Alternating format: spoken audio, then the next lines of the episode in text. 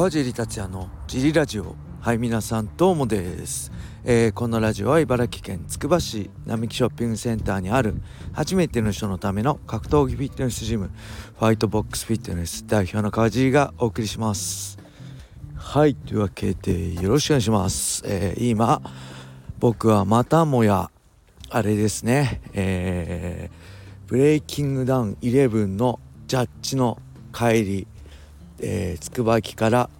家に帰りながら収録してます。今日はそんな風が吹いてないから雑音はないですかね。はい。いや今回もねまあ僕は今回か今回は11試合目から18試合まで18試合目までで、えー、バトンタッチだったんで18試合目終わってすぐ帰ってきちゃったんでその後の結果分かんなかったんですけどまあ盛り上がってましたね。演出もすごいし、えー、なんだろう。ほら多分ねあの 今回ももう僕分かっててなんですけど TwitterX でね、えブレイキングダウンのことを取り上げたらめちゃくちゃクソリプが来てまあ炎上軽い炎上見たくなってて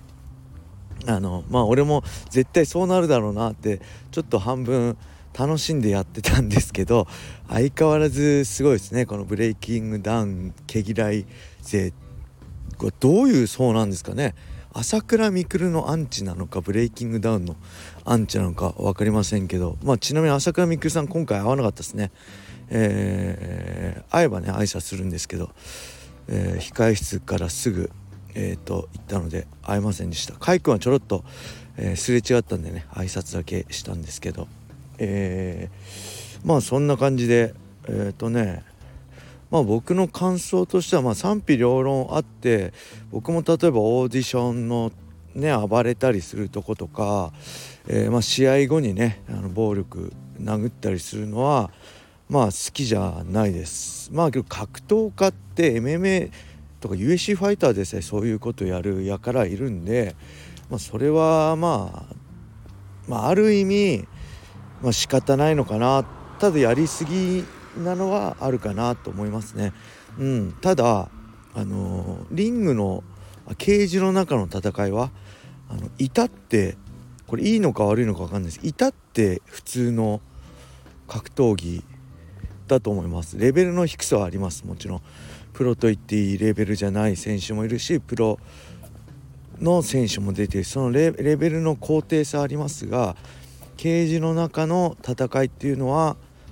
まあ、至ってちゃんとした戦いになってると思いますね。うん、でそうじゃなきゃアウトサイダーと同じですよね。そうじゃなきゃもうそこで生き残れないってちゃんと練習しないとダメな風になってるんで僕前から言ってくると言ってる通りそうなったら他とどう差別化をつけるのかっていうねそれはただのレベルの低いキックボクシングになっちゃうんで、まあ、そういう意味では、まあ、オーディションとかねそういうのも含めてオーリンパッケージでブレイキングダウンっていうことなのかなっては思いますね。うんだからまあ安全面とかも含めて、えー、競技面とかまだもちろん完璧ではないと思いますけど僕の見る限りあの一番最初に比べてすごく競技面でも競技としてよくしようとしてるってどこから目線でお前言ってんだって感じですけどのはすごく会場にいると感じるんですよね。うん、だからね、えー、まあ、多分ブレイキングダウンを批判頭ごなしに批判してる人はもちろん好き嫌いあるんであれを絶対嫌だって人はいるのは分かるんですけど頭ごなしに批判するしてる人は多分、えー、あれですねオーディション無料のオーディションだけ見て、えー、ペーパービューは買わずに語ってるんじゃないかなって思いますね。うん。あとは何かあったかな？まあそんな感じですね。ちなみに僕は、まあ、第1試合からだったんで2時試合開始だったんで1時、えー、集合会場入りの予定で1時に会場入りして、えー、2時まで時間あると思ったんであの控室でお弁当いつも用意されてるんでねお弁当食べようとしたらえっ、となんとね、えー、2時あ1時半からの事前番組にも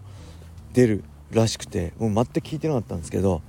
で急遽あそうなんだっていうことでもその打ち合わせが1時20分にあってなんかそれを聞いたのがもう1時10分でゆっくり食べようと思ってたから1時10分でもう弁当を食べる時間もなくで1試合目から7試合目でその後5分ぐらい休憩あってトイレだけ行ってまた8試合目から10何試合目でまた休憩が5分あってって感じであの飯食ってないんです。朝飯、えー、何食べたかな家で。プロテインとパンだったかな。あプロテインとスパゲティですね。サクッと食べて、えー、で終わった後もあの控え室一瞬だけ入ってもうあの18試合目が18試合が終わった3分後にはもう帰路についてたんであの今ね空腹のまま家に歩いて帰ってます。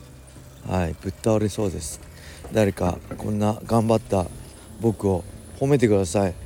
誰も褒めてくんないでクソリプしか来ないんで僕の。X は。よろしくお願いします。はい。あとは何かあったかな？そんな感じですかね。うん。えー、ブレイキングダウン何かあったかな？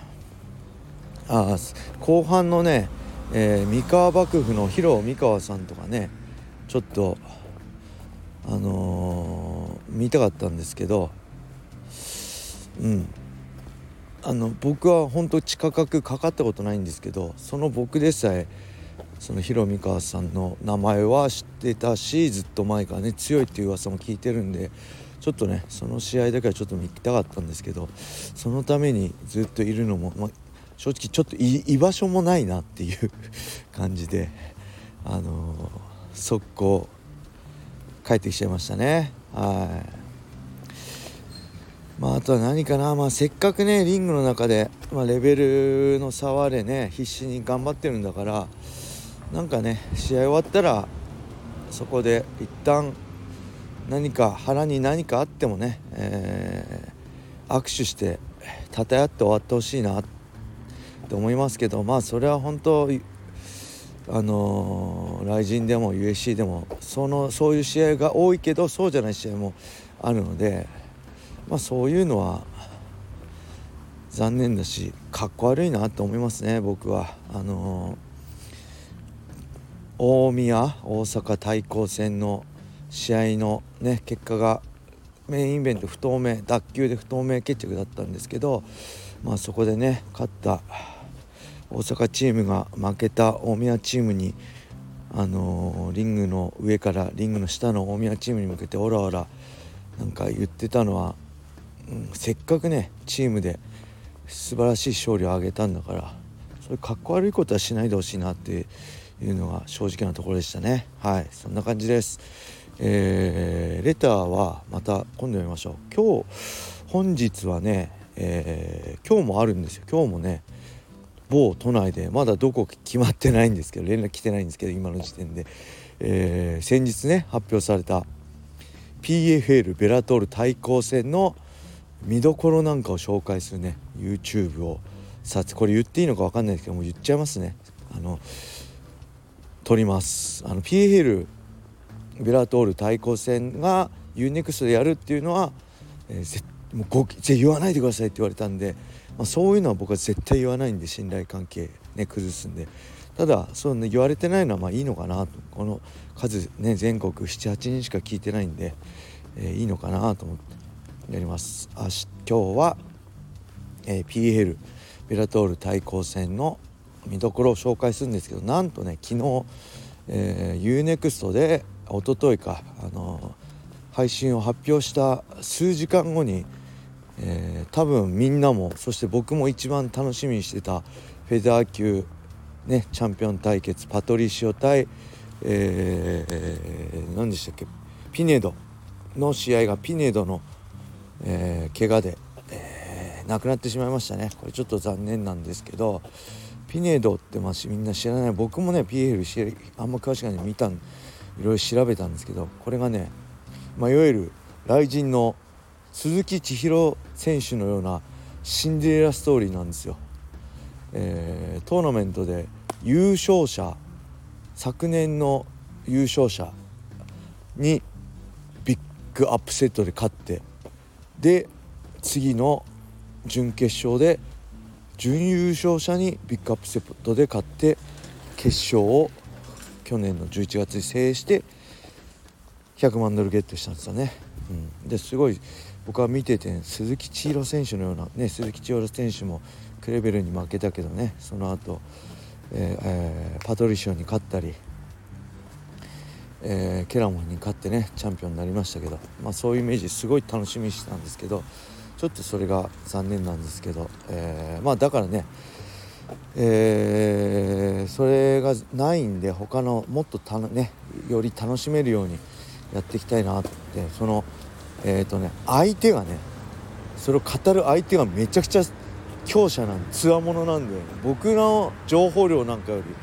全然ある方なんで僕はそれを教えてもらう立場で行こうかなと思うんで。まあそれも含めてこれから帰ってねちょっと、えー、今日のその撮影のためにもうほぼ解説の資料作り終わってるんですけど改めて見直したりね、え、試合見直したりして勉強しようかなと思います。はい、えー、それに合わせてねもう言っちゃいますけどね、えー、次いつ？これ、えー、月曜日でしょ？火曜日もねえー、まあ趣里君に任せてありますっていうのは言ってあるんですけど火曜日は今度は、えー、雷神ねに、えー、23日の来あ24日の雷神ランドマーク8佐賀大会の、えー、見どころだって勝敗予想を多分雷神の YouTube チャンネルかなんかの収録でやる予定です。こちらもね、えー、全く勉強してないんで、えー、今日のね撮影が終わったら電車の帰り等でちょっと即席ですけど勉強しなきゃなと思ってるんでね結構、まあ、2月後半、えー、そこで、えー、25日のベラトール、ね、PFL 対抗戦までちょっとバタバタしてるんですけど、まあ、大好きな格闘技なんでね大好きな MMA なんで、えー、楽しんでいきたいと思いますので皆さんねご視聴もよろしくお願いします。そしてジムの皆さんもね火曜日趣里君1人になると思うんですが、えー、いろいろねちょっと趣里君もまだ1人は慣れてないと思うので、えー、優しい会の皆さんだったらサポートしていただけると思うのでよろしくお願いします。はいそんな感じで今日はこれで終わりにしたいと思います。皆様良い一日を。またね